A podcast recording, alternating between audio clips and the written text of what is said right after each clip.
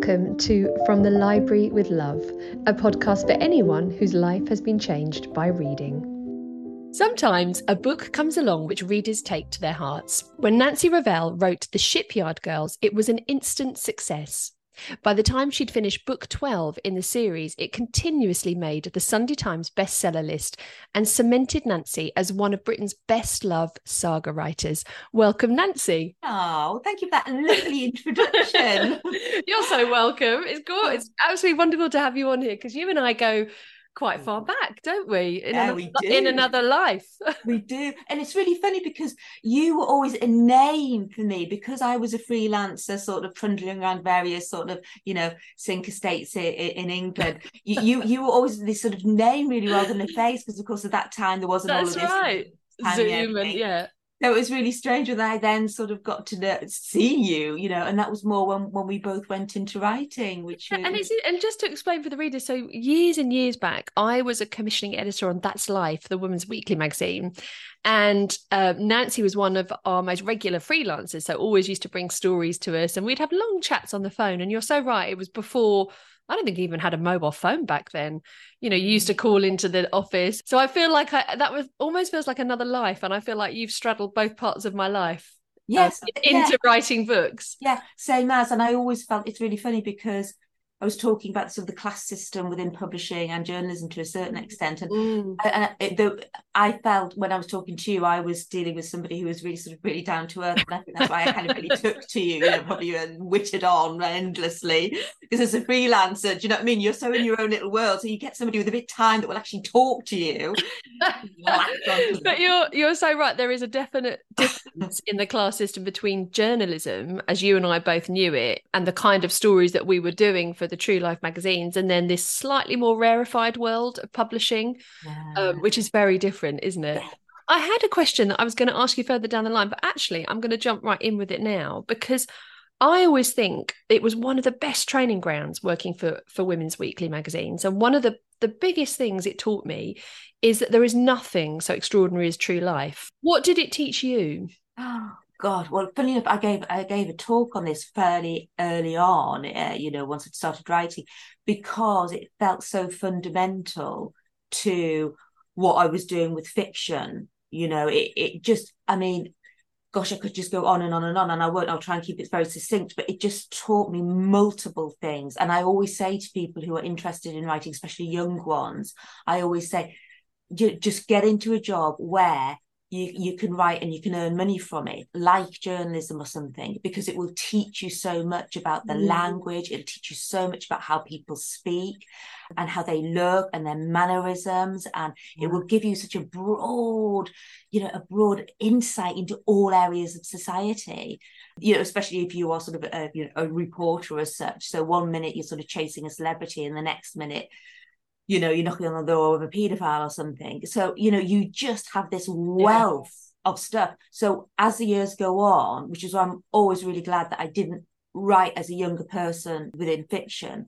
You you you come as a slightly older person with this this this great tank oh god you're so right. You're so right. I don't think that you could write the sorts of books that we have written aka saga if you hadn't had that background and that enormous wealth of knowledge and, and life experience from going out and sitting with people, often at their most traumatic, vulnerable moments. Yeah. Like you and I used to, yeah. they used to call it the death knock, didn't they? You'd oh, go, yeah. You'd go and arrive on someone's house. You never knew what kind of reception you were going to get. Yeah. And you had to just sell yourself on the doorstep and and to get yeah. into the house and get the story. And and seeing seeing that kind of it's really interesting because you you do forget how many times you did that. I was always pleased that i i maintained that empathy and i didn't mm. become too hardened by it. And i think that's done me well later on because you know i, I am so empathetic as a person generally. You know i did so many i did never got hardened to it. And i'm really mm. thankful for that. And, and I do use that an awful lot within my writing. Is when I write a character, there's always some elements of myself or the people that I've had experience with that that is true. So in a way, although it's fiction, I always feel like it is non-fiction as well because everything I write is true or I have experienced or somebody else has experienced. Yeah, you're absolutely right. And I think you you never became hardened to it. In fact, most female journalists that I know have never become hardened to the issues that you're they're going. And actually, I feel personally my well of empathy gets bigger as I get older and i think that's one of the plus points of aging yes. is that you become more empathetic and more yes. open to compassion and understanding and i think if you can channel all of that into your characters and yes. understanding that the issues that they're going through be that grief or betrayal or yeah. trauma your writing is the much the richer for it so mm. you're right i think when you go out and give those talks and say to people you know, I think I think it was such a great training ground, wasn't it? Writing for true life features because you had fifteen hundred words yeah. I always try to treat it like a, a, small book with a beginning and a middle and an end. Yeah, and yeah. it's quite a good training exercise, yes. actually, isn't it? If you're yes. wanting to write novels, it condense your story. Yeah, it's a bit like a template in a way, um, because like I always remember the when I worked on one of the agencies, which, as you know, you know, quite some hardcore and introduce you to the sort of the tabloid world.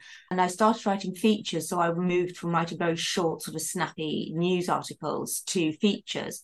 And uh, she always said to me, You've got to draw your reader in immediately within those first couple of sentences. Uh, and we talked a lot about beginning and endings within, you know, compiling that feature.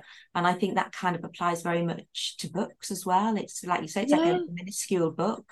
Absolutely. And it's about getting that voice, isn't it? And that characterization through dialogue, which is a really tricky thing to do, isn't it? Yeah. I think working on those free life uh, working on those true life magazines gave us that understanding of the impact of dialogue yeah. particularly you know show yeah. don't tell as they say isn't it yeah definitely and, and, because you were forced to write especially with the feature writing and you were writing it in that kind of style with people like That's Life and take a break you were writing in a fictionalized way so that also then you yeah. take that step nearer to writing novels through writing those features i think yeah, it's so interesting. It kind of plays in. There's so much crossover, and you would never think it when you see those magazines on the newsstands and you know chat and pick me up, and they're quite yeah. garish and they've got screamy, shouty headlines. Yeah. And I think a lot of would-be novelists would recoil if they saw that. But actually, mm. writing those sorts of stories, and not just writing them, but going out and finding them and winning people over to trust you enough to tell their story. Yes these yeah. are hard skills to learn. Yeah. And also i always felt a real you know a real duty to sort of replicate that person's story. So so and i used to always give them readbacks which i know you did as well. Yeah. not everybody does that. And you know because i i so wanted it to be as accurate as possible really which kind of brings us to the the research that we've had to do mm. with writing historical you know is is really getting stuff right and getting it accurate because that was a fundamental of journalism wasn't it? Yeah yeah yeah absolutely. Because if you didn't you'd be getting the angry phone call on a thursday morning when the magazine went, came out with people threatening to sue you and so yeah yeah yeah yeah or, or, or, you know getting things through the lawyers as well because i'm sure you know we oh, always had a band yeah. of lawyers that had to sort of sanction stuff so when i when i wrote the first book in particular i was probably a bit too um, overcautious and i was thinking oh you know if i say this about the, the nuns because i had I had one of the oh you know this uh, but and i sort of backed it up with all these previous court yeah. reports on yeah.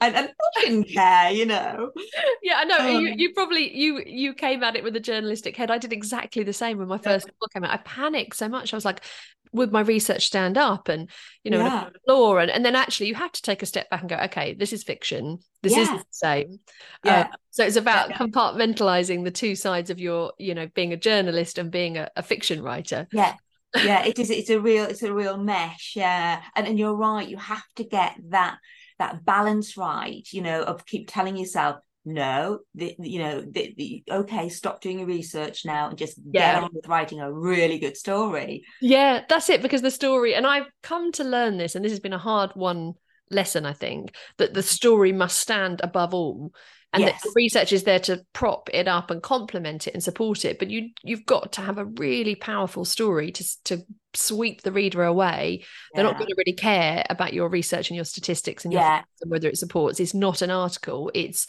it's a vehicle of escape isn't it?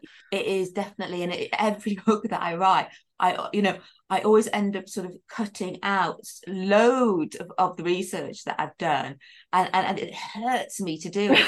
It's just like no. And, and every time i go okay, try and sort of take a back, you know, don't do quite so much research, but it's really hard not to, especially when, you know, history's so exciting, isn't it? And yeah. you totally get into certain things. I think you're exactly like me. I over, over, over research all the time and I plow it in and I ladle it on. And then when you step back and you think, it's it's really painful. It's like the removal of a limb, but you have to take that stuff out because it's getting in the way of the story. Yeah, yeah, it's, slowing it down. Yeah, yeah, exactly. And I never wanted to be one of those writers who, uh, you know, I never wanted to be a sort of literary writer or anything where where it's really heavy and wordy and descriptive. You know, I've always loved, you know, fast moving books where I don't have to think, oh God, what does that word mean? You know, it's fun, isn't it? Because that that concept of being a literary writer, I've never pegged myself as such. I couldn't because I'm not. And I think you know a lot of writers aspire to to be the Waterstones slash literary writer, but but to do so is to demean this enormous genre of books that means so much to to the majority of women living in this country. So this issue of saga which is often looked down upon and people are a bit sniffy towards it. And yet they sell by the millions. Women connect to them and they love them. Yes. and especially your book. So th- this was my original first question actually to start with. So for those that haven't discovered the shipyard girls um, which were phenomenally popular. Tell us a bit about your series. So, where the books are set and the inspiration behind it. The the books are set in World War II, so from 1940 to the end of the war. So, book one begins just when the the so-called sort of phony war, which again, you know, I didn't even know what that meant, you know, before I started researching. So when the when the bombs first started to drop, that's when I started the first book, and the the last book ends on VE Day, and it, it's basically about this sort of group of, of women that do their war work in the shipyards in Sunderland. I think I chose that again. You know, we were talking about journalistic things when I was looking at all the other books that are sort of, you know, in this genre, we're taught, aren't we, as journalists, the story is only sort of worth printing if it's unusual, if it's different. Nobody wants to read about what they know. So I kind of applied that with the saga. And, and it was kind of by chance, actually, that I, I kind of came across that women work there. Because obviously I didn't know it myself, even though I'd been brought up in Sunderland, even though obviously, you know, every day I saw the shipyards, which were very much working at, at that time in the 80s before before they were all closed. And my mum's family had all been shipyard workers. I didn't know that there was women shipyard workers. And, and it was only when I came across this sort of lone article. And in a way, I have my husband to thank for this because we were talking about it. And, and he said to me, well, didn't women work, you his husband Southern, you know, didn't women work in the shipyards? And uh, my initial reaction was just like, no, I, you know, we're talking about the North, you know, we're talking about in the 1940s, of course.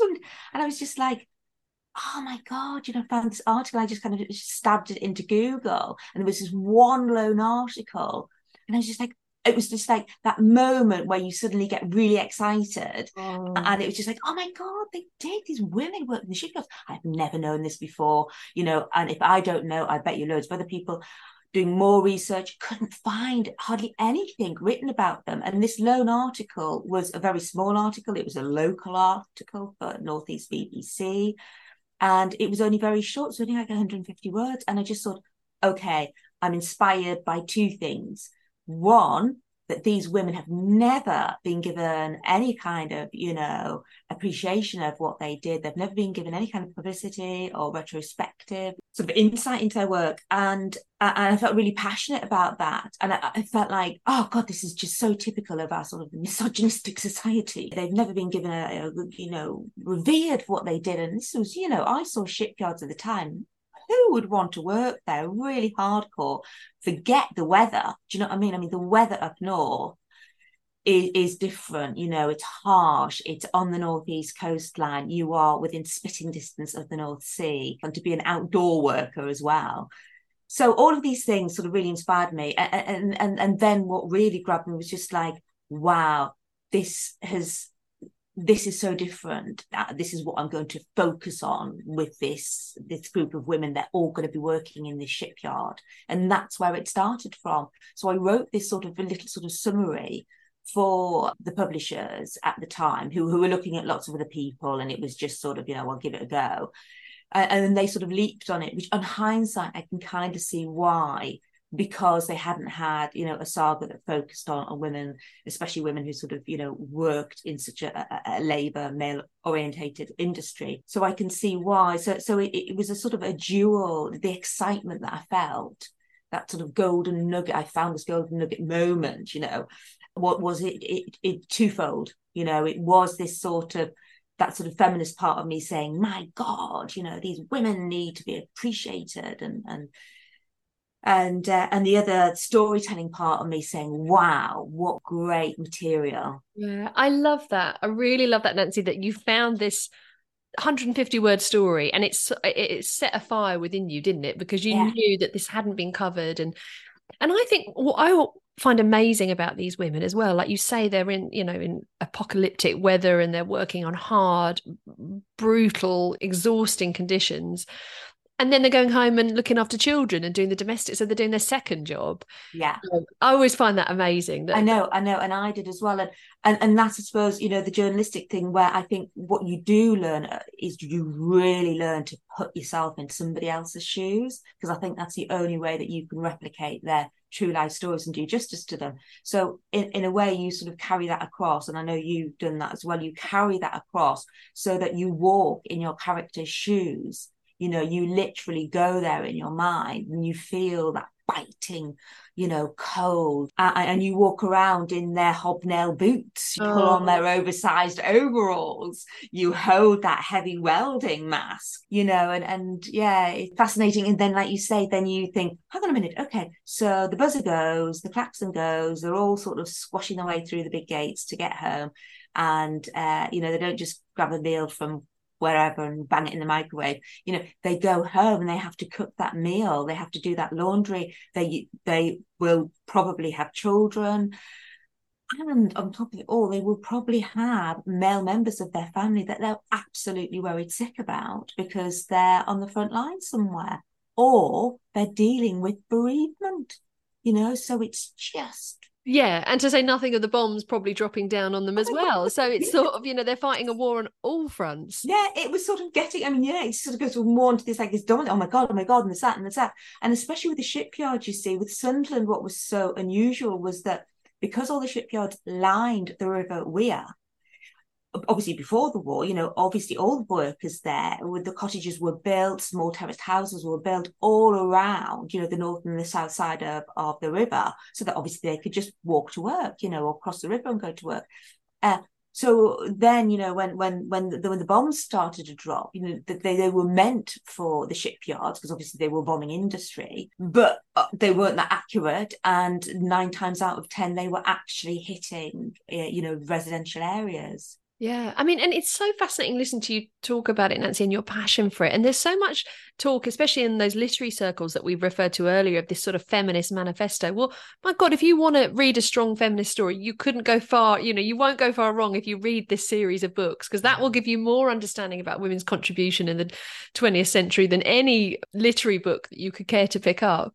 Yeah, it's, it's, yeah, it is interesting because and then what I found kind of heartbreaking was when I came to the end, it was just like, well, I can't carry on their stories because, you know, history, it is written in the history books, it is fact that most of them went back and kind of did a backward step with regards, you know, women's right and everything, because they kind of went back into to being homemakers. Not that there's anything wrong with that at all, but it was they didn't really have that choice. They didn't have that choice to stay on because the men were coming back and they were taking back their jobs, which was totally understandable. But the, the women all of a sudden found themselves in this predicament where they had for five years been, you know, doing all these things that we've just talked about, and then were suddenly back in the scenario where they were were, were, were homekeepers, you know, mm, wives yeah. and mothers. And, and and that's what fired me on to do going into the 1950s. I then found that really interesting to take that step forward and take one of the girls in particular who worked um, in the shipyards who was also very working class and had married somebody who was almost aristocratic, you know, he was that sort of upper class, uh, and, take her into the 1950s. And that was then fascinating again because you're looking at how women then developed in the 50s, which was I found fascinating yeah, and I love that you've done that because you had this. I mean, you wrote 12 books back to back, which, you know, my God, I don't know how you did it, Nancy, because honestly, I know the effort and the work and the production that goes into these. So you were just on a pretty punishing schedule, wasn't it? But before we get into actually the next book, I just wanted to sort of ask you because it's one thing finding that golden nugget, isn't it? It's finding that untold story that, you know, the journalist in you thinks, yes, I've done it. I found that untold story. It's quite another writing strong female characters that that in your case really left an indelible mark in your readers' hearts. You created this cast of characters that people absolutely fell in love with, which explains why people went out and bought the book as soon as it hit the newsstands and you made those Sunday Times bestseller lists. And I think it's because you created this cast of women who people felt they intimately knew. How did you do it? How did you create such well drawn, sort of fully fleshed out characters? Yeah, that's. I mean, that's a lovely compliment for you to say that as well, and and uh, that's that is lovely. But I think it's because I love people. I love you know humans, and uh, I you know I find them endlessly fascinating. Really, it's really funny when you're talking. There's this image comes in mind, and I was in Waterstone's doing the book signing as you do on publication day or thereabouts, and in that particular book. The publishers had put this little quiz at the back. Which character are you? Uh, and you did this little sort of quiz uh, to see which one you were, well, which clever. was great because my editor did it, I did it, and you know she was like, "Oh, she's," and uh, so when everyone was coming up and, and I was having a little chat to them, I said, "What have you done? Have you done the the quiz? What character are you?" And it was really interesting that you know every one of them related to, felt very strongly drawn to one particular character, and I must admit a lot of them were very drawn to, to Gloria um, who is your older character. And I was really pleased with that because obviously she's a bit older than me. The fact that they felt so sort of akin to her w- was wonderful to hear. That's so interesting that that really then you have got to create characters that people not only enjoy reading but relate to. They yes. they walk a bit in their shoes and understand them and think, well, who would I have been? How would I have reacted in war? It gives you a safe space to explore yes second world war but through a distance doesn't it definitely and also something I was thinking of the other day because I always write a dear reader, don't I, at the back of my books. And I was thinking, I was, was writing a dear reader in this new book, and I was like, I just thought, do you know what? We we don't really change. The outer casing changes, but the kernel doesn't really. And that's what we're like, and that's why people relate to them. So I think Shipyard Girls could have been written in 1800 or 1960 or nowadays, but I think it's the characters are are timeless in a way because all of our life is kind of timeless in that way isn't it? The way we feel the way we think the things that we have mm. to go through in life is pretty much the same. It doesn't we all have to deal with bereavement and illness and sadness and love whether we were in the 1800s or, or, or now or, or war you're so right. I think it, it, it could have been set in any century, really, doesn't it? And I think that's what why it explains the popularity of saga and historical fiction is that it gives you that way of exploring the past, yeah. and also the resonance of that between that and and the sort of current issues that we see. I think it's that gives you that sense of, and so too, the short past. I think we get reassurance from looking at women and how they've faced extraordinary and overcome adversity yeah. and thrived. It makes you we can draw courage, our own personal courage from that, perhaps. Yes, I, I have a lot, quite a lot of communication with my readers, and they're just wonderful, and they message me and everything, and so I, I, kind of I get to see how they feel about stuff, and and I, I do also think what they loved was the sense of dysfunctional family that the women had, you know, mm. um, that let's be honest who doesn't? Who doesn't yeah, have exactly. a dysfunctional family? Yeah exactly. And they kind of came together and they they were all really different but they they got on and they accepted each other and they helped each other. I kind of felt with some of the younger characters also which i loved writing like angie and dorothy you know that that there's so many angie and dorothy's about now isn't there? The sort of slightly ditzy you know they just want to have fun yeah so so they were all i enjoyed writing them all in a way yeah. and, and you know rosie the one who really has been through quite serious trauma but is an incredibly strong and, and she has this sort of lioness quality about her that you know she's going to survive for the sake of her younger sibling and what a privilege as well as you were talking to to have that connection and with your readers because you know that is obviously the best part of the job isn't it? When you get the email through or you get a letter from somebody saying this book you know it really s- struck me. I, I, you know and and people kind of relate to it and connect to it. It's wonderful that you've got that connection because it's the readers that put you there essentially isn't it? Yeah. Oh god yeah definitely. you you seem to have a real loyal army of readers. Oh that's really nice. I know i feel like i've got this like huge extended family. It is incredible and especially when i have signings and and, and one in particular which you know you know, I felt incredibly emotional about because this lovely woman called um, Kath and came up to me. It must have been about on the third book, and she gave me this, this beautiful bouquet of flowers. And I was just like, oh my God, you know. And, and I was like, thank you, but you know, why sort of thing, you know. And, uh, you know, I was kind of thankful for them for buying the book and liking it, you know. And she just said, um, your books gave me such solace during the months following my husband's um, death she said it just really, really helped me through, and I was just will be forever thankful. And it, you know, and and it was just wow, that was just the most incredible, hugest compliment I think I could ever have been given. That's amazing, and I've got a real sense of you every time you come to your computer to write the next book. That this this sort of that you're surrounded by the readers that you are writing for and that each book you're they're they're sort of swelling in their ranks and you've got this oh. army of readers behind you so by the time the book, oh. Book 12 uh, came out were you uh, surprised by the book success oh god like massively yeah right yeah hugely I mean, because yeah. it's the dream, isn't it, to, to make the Sunday Times bestseller list? And you've been on it how many times now? Yeah, I know. A lot. I know. I about. Yeah, loads. And oh, this, and I swear to God, this is this is true, and how ignorant and and because obviously I'd been immersed in the whole journalistic world. So for me, to be honest with you, I hadn't even read that many books before I started writing the Shipyard Girls, because you know your reading is all newspapers, magazines, you're watching Sky all the time, you know, and, and by the time you fall into bed, you know, you could maybe read a couple of pages of your latest book and that's it. So all of a sudden I was sort of plunged into this uh, publishing world and writing this book. And, and I was just so obsessed with actually being able to get to the end of this book because I didn't know how it was going to end. And I was really terrified that I wouldn't be able, you know, creating these characters. And, and they were like, great, you know, just, yeah, we, we want you to write this book. We want you to write six. And they're just like, okay, well, let's just, you know, let's just do the first one first. Let me just see if I can do one. And I was just so obsessed with like getting to a good ending. And I didn't know if I could. And I was just, you know, anxious and terrified and, and I got to the end of it but I didn't really know anything about the publishing world. And I think it was the fourth book. She rang me up and she went, my publisher, my editor, she said, oh, I'm so excited. And I remember standing, because I've moved up to Sunderland by this this stage. And I remember standing in, in my office and I was sort of looking out and, and I can actually see, almost see the North Sea and almost where the shipyard used to be. She said, um, I can't remember exact words, but it was just like, she, she, you've made this list, you know, and uh, I was like, oh, that's fun. That's really good. Yeah. And then there was this sort of pause, and she, she could tell, obviously, I had no, and I said, oh, sorry, I don't really know what you mean. And she said, she said, she's been times bestsellers list.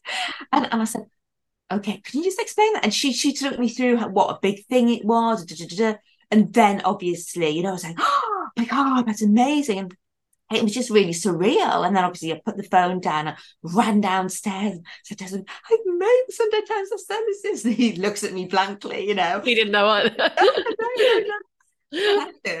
and uh, and then it sort of slowly dawned on me what a massive thing this was. So overjoyed at that stage that a they wanted me to continue writing the books, uh, and b people were really enjoying them. Yeah, oh, that's amazing. I love that you didn't really, really know the significance of the Sunday Times bestsellers.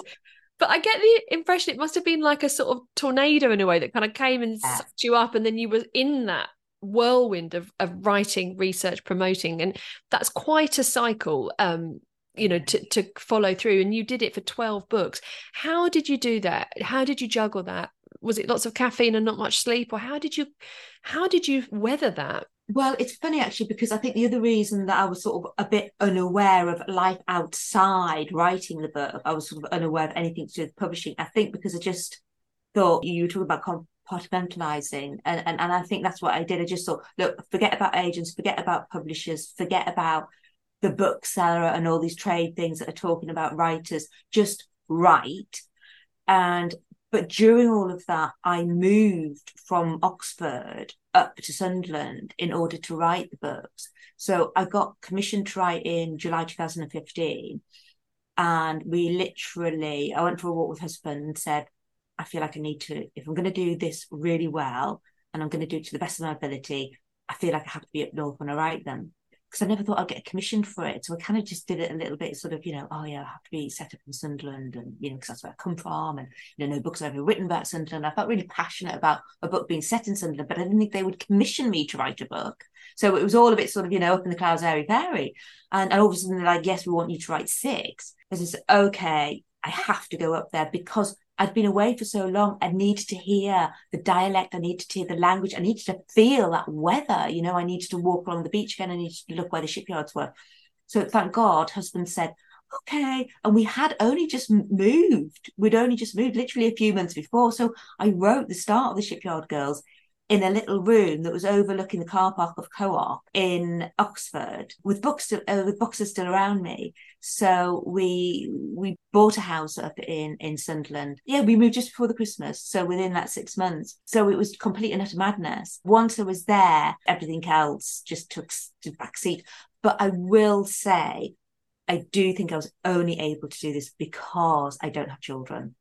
I honestly believe if I had children, I just wouldn't have been able to put that time and intensity into it. You think uh, that's interesting? Yeah. So much to unpack in that. I, I, I'm amazed and impressed that you actually moved house to be where your characters lived. You know, you talk about authenticity and going the extra mile. That really is. You, you yeah. packed up yeah. your life and moved back up north. Do you think if you'd stayed in Oxford, the books would have been the same? You know what? I don't know. All I remember is I remember going into the publishing company, and, and my editor and publishing director at that time was, uh, and she's very well known in the industry now, I realise, uh, Jenny Geras. Geras, I never pronounce her name properly, I don't think, but uh, anyway, she's lovely. Uh, she's with Bookouture now. And I remember her slightly aghast look on her face when I was sort of sat there and all the team there and telling me how they, you know, how the book was going to progress and introducing me to sort of marketing and everything.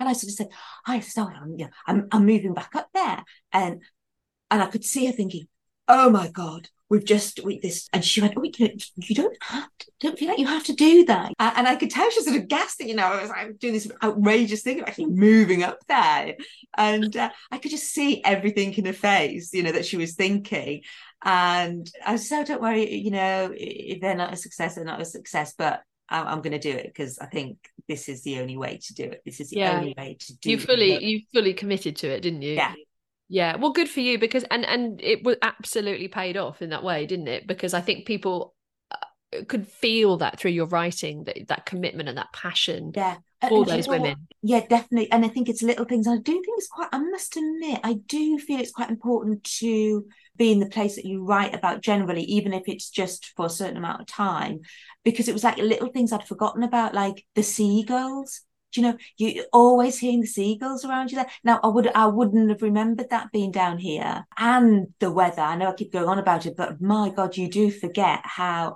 and, and how it affects you so all those little sort of details. Yeah, I agree. It's those little visceral things that you, if you're not in a place, and that's the struggle, isn't it? When you can't move to a place. Like I, I've just finished a book set in Jersey, and there were many a time I, I longed to move to Jersey, which is completely impractical. So I, I went there as many times as I could because you need to walk the streets, yes. you need to feel, yeah. smell the aroma, eh, the distinct yeah. details that make up an area. Yes. You like almost cloak it around you, haven't you? Like a like a woolen coat and absorb that details. Yes. But that yes. explains so much to me about how you got into the psyche of that area and how you came to write it so authentically but you and you said an interesting thing earlier about just right those two words you know that that you just got up every morning you came to your desk and you just sat down and wrote that's actually a lot harder than it sounds it is. what was what was it spurring you on you know you what was your routine talk me oh, through like okay. how what you did well, first of all, fear originally spurred me on. Fear is a great driver. Oh, deadline. Yes fear because also you know I, I'd, I'd walked I'd basically left journalism knowing you know there is there is the journalists do you know and commissioning editors have short memories to a certain extent don't they? So true. when you, when you're out with the scene for a while it's hard to get back in. So I was sort of fearful that I had left what you know my bread and butter um as it were.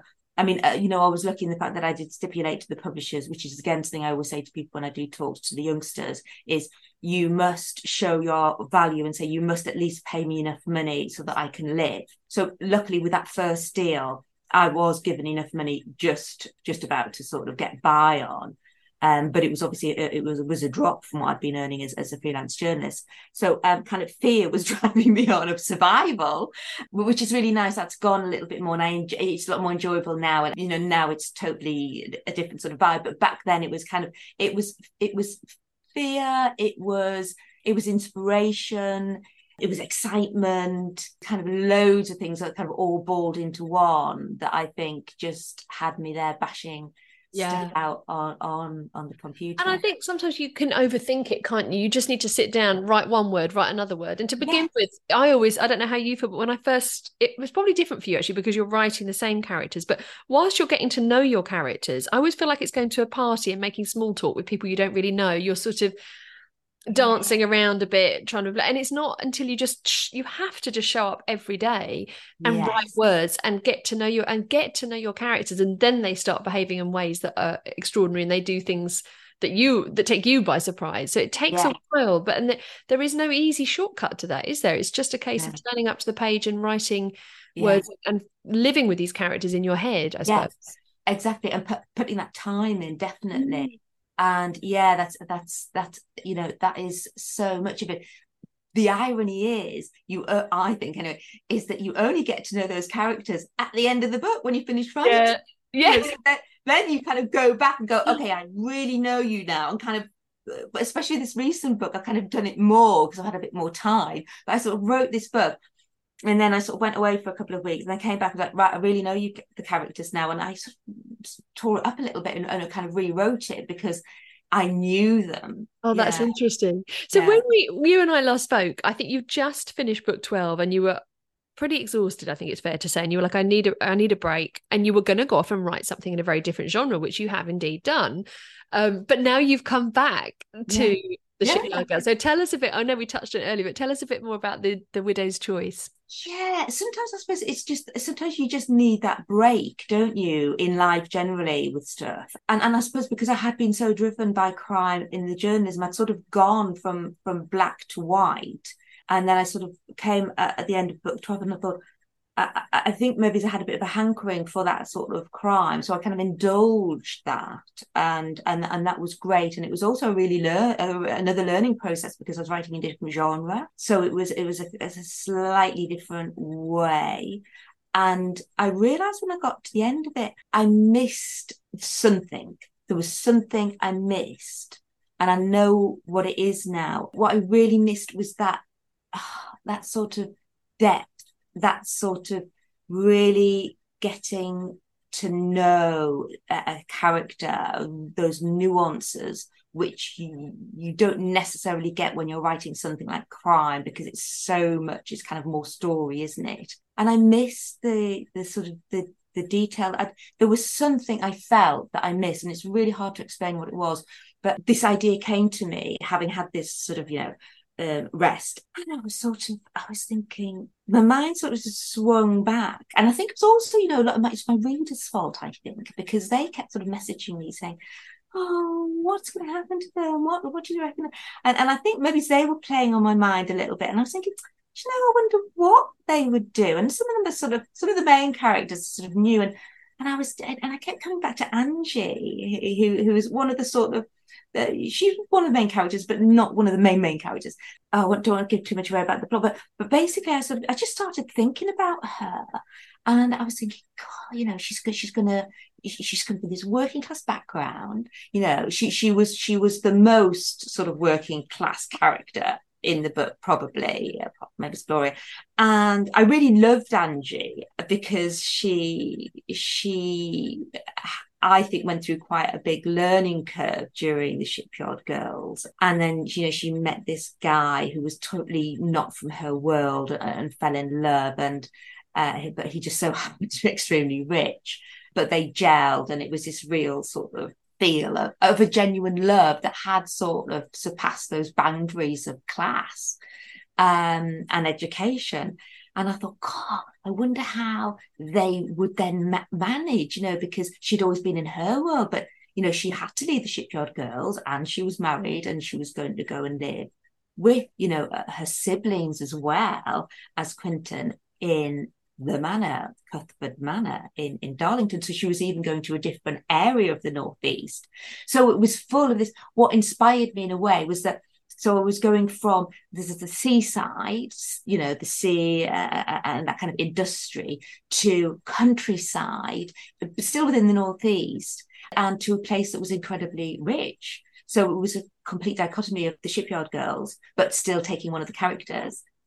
And also, so that just sort of excited me. I was just like, yeah. so you got the same. You, I was just thinking, you got the same spark of, of passion that when you realised that you discovered this story first time around. And I love the jeopardy of that. I love that you've taken this, you know, brassy working class girl who's you know weathered the storms and the war and the blitz and and the shipyards and thrown her into you know talk about dichotomy like you say and the 1950s and you know domesticity and a different class i mean there's so much to overcome there isn't there so yes. that's a great um i suppose every story needs jeopardy doesn't it? But you've thrown her right in there. There's so much to dismantle for her there.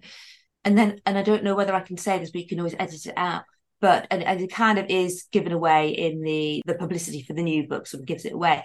But then to really create problems at the, the beginning of the book start and her husband has an accident and he dies. So she has been plunged into this world that is you know so unlike uh, what she has been brought up to and yeah. she all of a sudden finds herself in charge of this manor on this huge estate with her four siblings. So that, that, that, there's this great sort of sense of sort of belonging as well. So all of a sudden she just doesn't feel like she belongs anymore. And you know, there's lots of other things that come into it because the other thing I find interesting about the research was that a lot of the stately homes and the manors were requisitioned during the war, and obviously a lot of them were, were and, and there was these great taxes. So all of a sudden, financially, although she's living in this great place, there's, there's lots of other sort of things, challenges and um, hardships coming her way that are to do with what was happening at that time. Yeah, I um, bet not like not least a leaky roof and probably all the other myriad issues. Well, yeah, because at that time, it's and again, you know, this kind of shows the prevalence of what's happening now in in Parliament. We discussed about you know inheritance tax, and at that time, inheritance tax for people like the, the so-called rich was 85%. So when somebody died, the government took 85% of their estate. Yeah. I had no idea. Yeah, serious problems. So, and this is, I think, another example of how reality drives a plot so that the idea of a plot comes through your head, but then you find something like that out, which is I did. And I was just like, oh wow, so this is something else, you know, that she's she's going to have to deal yeah. with. Not just that he's dying, just to give away eighty five percent of what she's. Oh, that's amazing! That's amazing. And what I love most about this, uh, the the whole thing of you coming back and having written this um, sequel, yeah. is the fact that it's it's in the best possible tradition of of books and reading and that relationship between the author and the readers because the readers have demanded it of you. They've yes. dragged you out of your little links you know out of your garden and back behind your desk. They asked it of you and that is actually how it should be you know yes. the, the relationship between the reader and the author.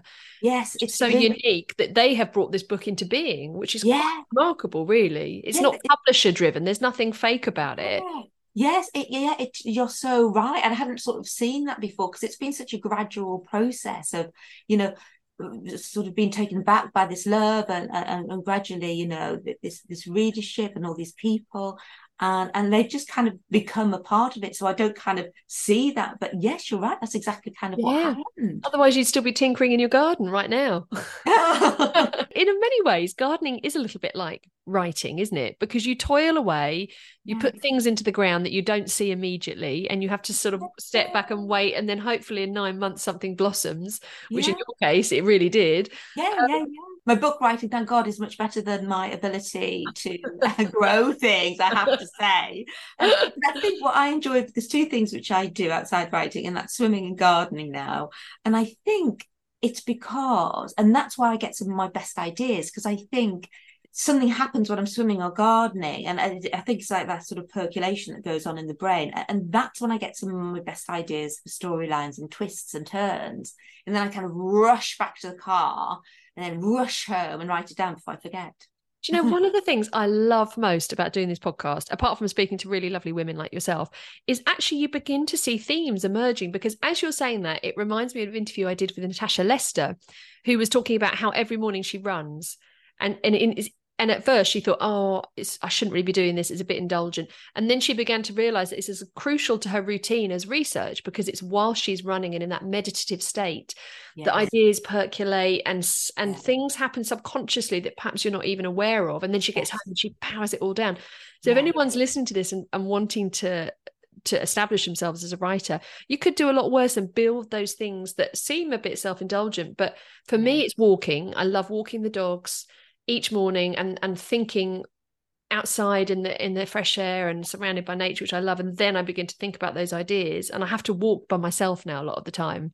Yes. and i love for you that it's swimming and gardening and for other mm. authors it's running but we all need those processes. It's such a good tip yeah, and funny enough, uh, sometimes I get asked by people when you when we're doing sort of you know workshops and everything, is, how do you overcome writer's block? Because I always laugh and I always say I haven't got time for writer's block. You know, I can't writer's block. And, and I was and uh, but I was thinking, well, it's kind of like being stuck on plot development. That's kind of how I see writer's block. Mm. And uh, and I always say to myself, just go out and do something mindless and that that will that will free free your mind up whatever that is like what you just said walking swimming running gardening yeah.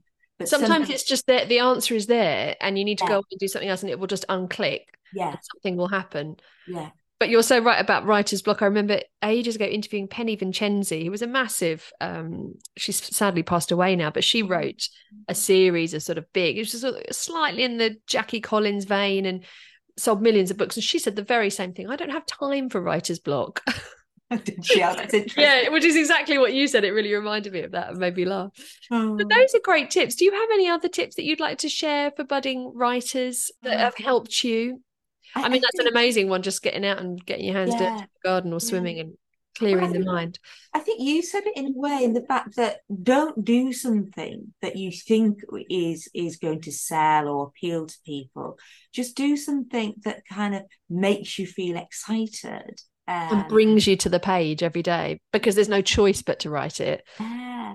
And and also I think for me it's it's that love of the characters. So I, you know, having just sort of finished this recent book, you know, like I love Angie, you know, and I love her siblings and I love her little Bonnie. And there is sort of, you know, there's a love story in the book as well, obviously. And, and I love all the characters. I just love them. And, and I don't want to let them go. And that's why I'm really lucky in the fact that they've allowed this to be a trilogy. So I can, I don't have to say goodbye to them. That brings me that excitement when I come to write book two. I'm kind of excited because it's like, oh, okay, so what, what what's going to happen now? You know, that's so interesting because that love that you pour into it is reciprocated with the readers who then love it in turn. So that's why this is working so well for you, isn't it? Ah, it's one big love affair. yeah, it is. It is. Well, I mean, I think life, sod money and everything else, life is love, isn't it? Of, of all types. Oh, that is the perfect note to end on. I've got to say, but before we do, there are three questions that I always ask interviewees. Yeah. So I'm going to ask you if that's right, because again, it's really interesting to compare. But can you recall, or it's very hard to, to narrow this down, but what your favorite childhood book was? Oh my god this is so weird and, and i have mentioned this before and it's so peculiar and i don't think people believe me so i didn't really read that much as a child for whatever reason i don't know and the first there was two books that made a huge impact on me and i must have only been about 10 or 11 and they were roots Roots by Alex Haley is massive. It's a blockbuster, a book. I've never heard of it. What's it about? Oh, so it's it's basically a, a, about I mean, God knows in a way maybe it's because it was so unlike my life. So it's set in America. It's all about sort of slave trade and and and this family and this generational. Oh, I think they even made a um a film out of it. How old were you when you read that book? I know it's insane. I must have only been about eleven. But in a way, that's sort of like a saga, isn't it? It's a sweeping intergenerational epic story of love and loss in generations of family. You basically fall in love with the books that you went on to write. Yeah, do you know what you're right? And the other book that I I I loved and I read a few times was Gone with the Wind. Again, another sweeping saga. Yeah, it is. It is. And again, set in America in a time that, you know, uh, probably for me, it was that escapism. And it, but I probably loved it because it was so thick that it was kind of kind of never ending to a certain extent because it was so long. You know, you just sort of, you, it was like living in another world, I guess. And oh my God, did I love Gone with the Wind? You know, I watched the film, I read the book again and again. And, but isn't that why we read? Because we, we're not just buying a book, we're accessing a new world. Yes, yes. Just yes. a child is really compelling when you can't, you know, you can only cycle up and down your own street. Suddenly it took you to America. Amazing. Yeah. And, and I also think, you know, maybe it's on a slightly more sort of um, more serious note is that you know say for a lot of children who you know aren't in particularly happy home scenarios that it, it gives them that sort of respite and that relief from from it which, which, which i think is invaluable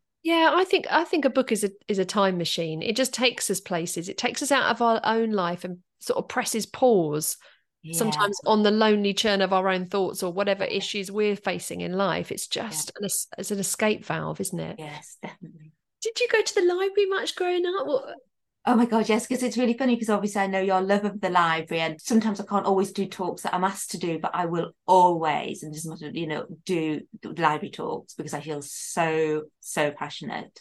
Gosh, so yes, I did used to go to the library um, a lot during my sort of childhood and growing up and it, it, for me that it was a place of sanctuary and i distinctly there were two main libraries that i went to when i was younger i went to the, the which was wonderful because i did a talk one of my first talks i did there actually and uh, at Sunderland uh, Library. So the library in Sunderland was the museum and the library at that time in this wonderful old building. So as a child, I always remember sort of going in and no, you know, the smell of it in the wood and mm. and the mm. books and and I just used to sort of I don't know if I did a lot of reading to be honest. I just, I just remember sitting at these sort of you know those old wooden polished sort of you know. I can smell it as you're talking about it. I can smell it. Yeah, and, and, and sort of you know I sort of look at other people, be more kind of fascinated by it, and it was all you know obviously very very quiet and very serious and peaceful and and then and I used to just sort of look up stuff, I guess, and maybe I don't know for well, what it was, school or whatever. Or I used to quite interested in doing sort of um sort of little tests where you had to find out stuff, and also the museum at that time. You went up the library, sorry, you went upstairs, and there was galleries, art galleries. Uh, so then I would wander around and look at these wonderful sort of thickly layered oil paintings of, of ships, usually, because obviously it was Sunderland, yeah. uh, and storms. Uh, and then there was this little cafeteria that sort of I spun, so it was just such oh. a experience for me. And my mum used to take me there a lot. So also, and, and, I used to go with my sister. So there was the three of us, which you know, I was always very yeah. happy when us three were together.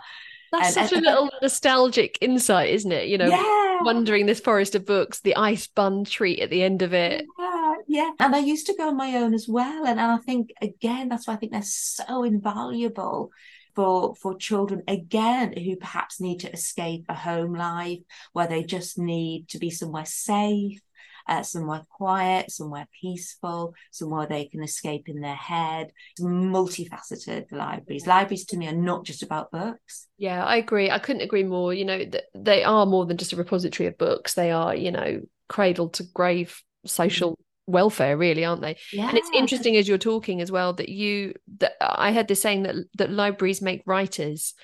And i definitely feel that coming through in your case. Yes yes definitely oh definitely yes yeah. in, in for so many reasons yes and um nancy the final question if you were sent off to a desert island with only one book what would it be oh my goodness it's funny actually i've just been listening to radio 4 and they've had just from Sunderland. Yeah. yeah, I've nicked it from Desert Island Discs. Oh no, don't blame. um, oh gosh, now do you know what? Because they give you the Bible free, don't they? Yes. So I suppose that that would be okay. But I do love the Bible, and that's the other book, funnily enough, that I, I read a lot when I was young. I mean, really? I know, I know. Odd that's child. unusual. Yes, it is. It? I what did, it, what did you get out of it? Well, and you know what? I must have started reading this before we said. because I remember we were in the house before we moved and I moved that's when I was 10 we moved you know we moved and we were still in the old house and I remember because we had bunk beds my sister obviously had the top one and uh, I remember I must have been given this sort of child's Bible and uh, a nice picture on the front so it wasn't all stuffy. And I remember opening the first page know I was like reading it as if you would read a book you know the first page and Genesis which I had no idea what Genesis meant and just starting to read a story you know. So for me the bible was always about stories uh, and i think that's where my love has come that's so interesting. I never think of the bible as being stories but i suppose that's what it is isn't it? Yeah. Yeah and i went on to study uh, and as i say totally you know non-religious background or anything like that. i didn't go to church or anything like that. And, and i went on because i found it so fascinating. So i did it for o level. So i did re for o level. Uh, and as i say probably the most you know uh, unreligious person I was in in in the in the year, and then I went on to do it as A level, and and then I got accepted to study theology at Durham University. so, Did you? Yeah, I didn't go, but I think it was because my love of, of religious studies came through, and I, I did really well in it. But what I loved about it, when I look back now, was these wonderful stories that had such great meaning and they had such messages. God, this is just you really blow me away with that. That you went on to you could have studied theology at Durham University. That's a real sliding doors moment. You could have gone on to be a vicar or a best-selling novelist and that's where your life diverged at that point and you took the stories as your inspiration and went on to do follow the career path you have. Yeah. That is so interesting. Ah it's funny actually that it's just through talking to you that i suddenly kind of remembered that. Oh. god nancy i could talk to you all day. It's just so it's and I feel like I'm aware know, that you've got another book to write. Oh, I know, I know. Thank you so much for your time, Nancy. That's it's just uh, been so fascinating, and I can't wait for new book. When is it out? So it's out in beginning of January. Oh, beginning of January. Well, thank you for having me, and I've really enjoyed this. I really hope that you enjoyed that conversation. If you have any questions or comments about any of the topics raised in our conversation, or perhaps you have a story you'd like to share, then do get in touch via my website, Facebook, or Instagram, details of which are all listed on the podcast. Thanks for listening.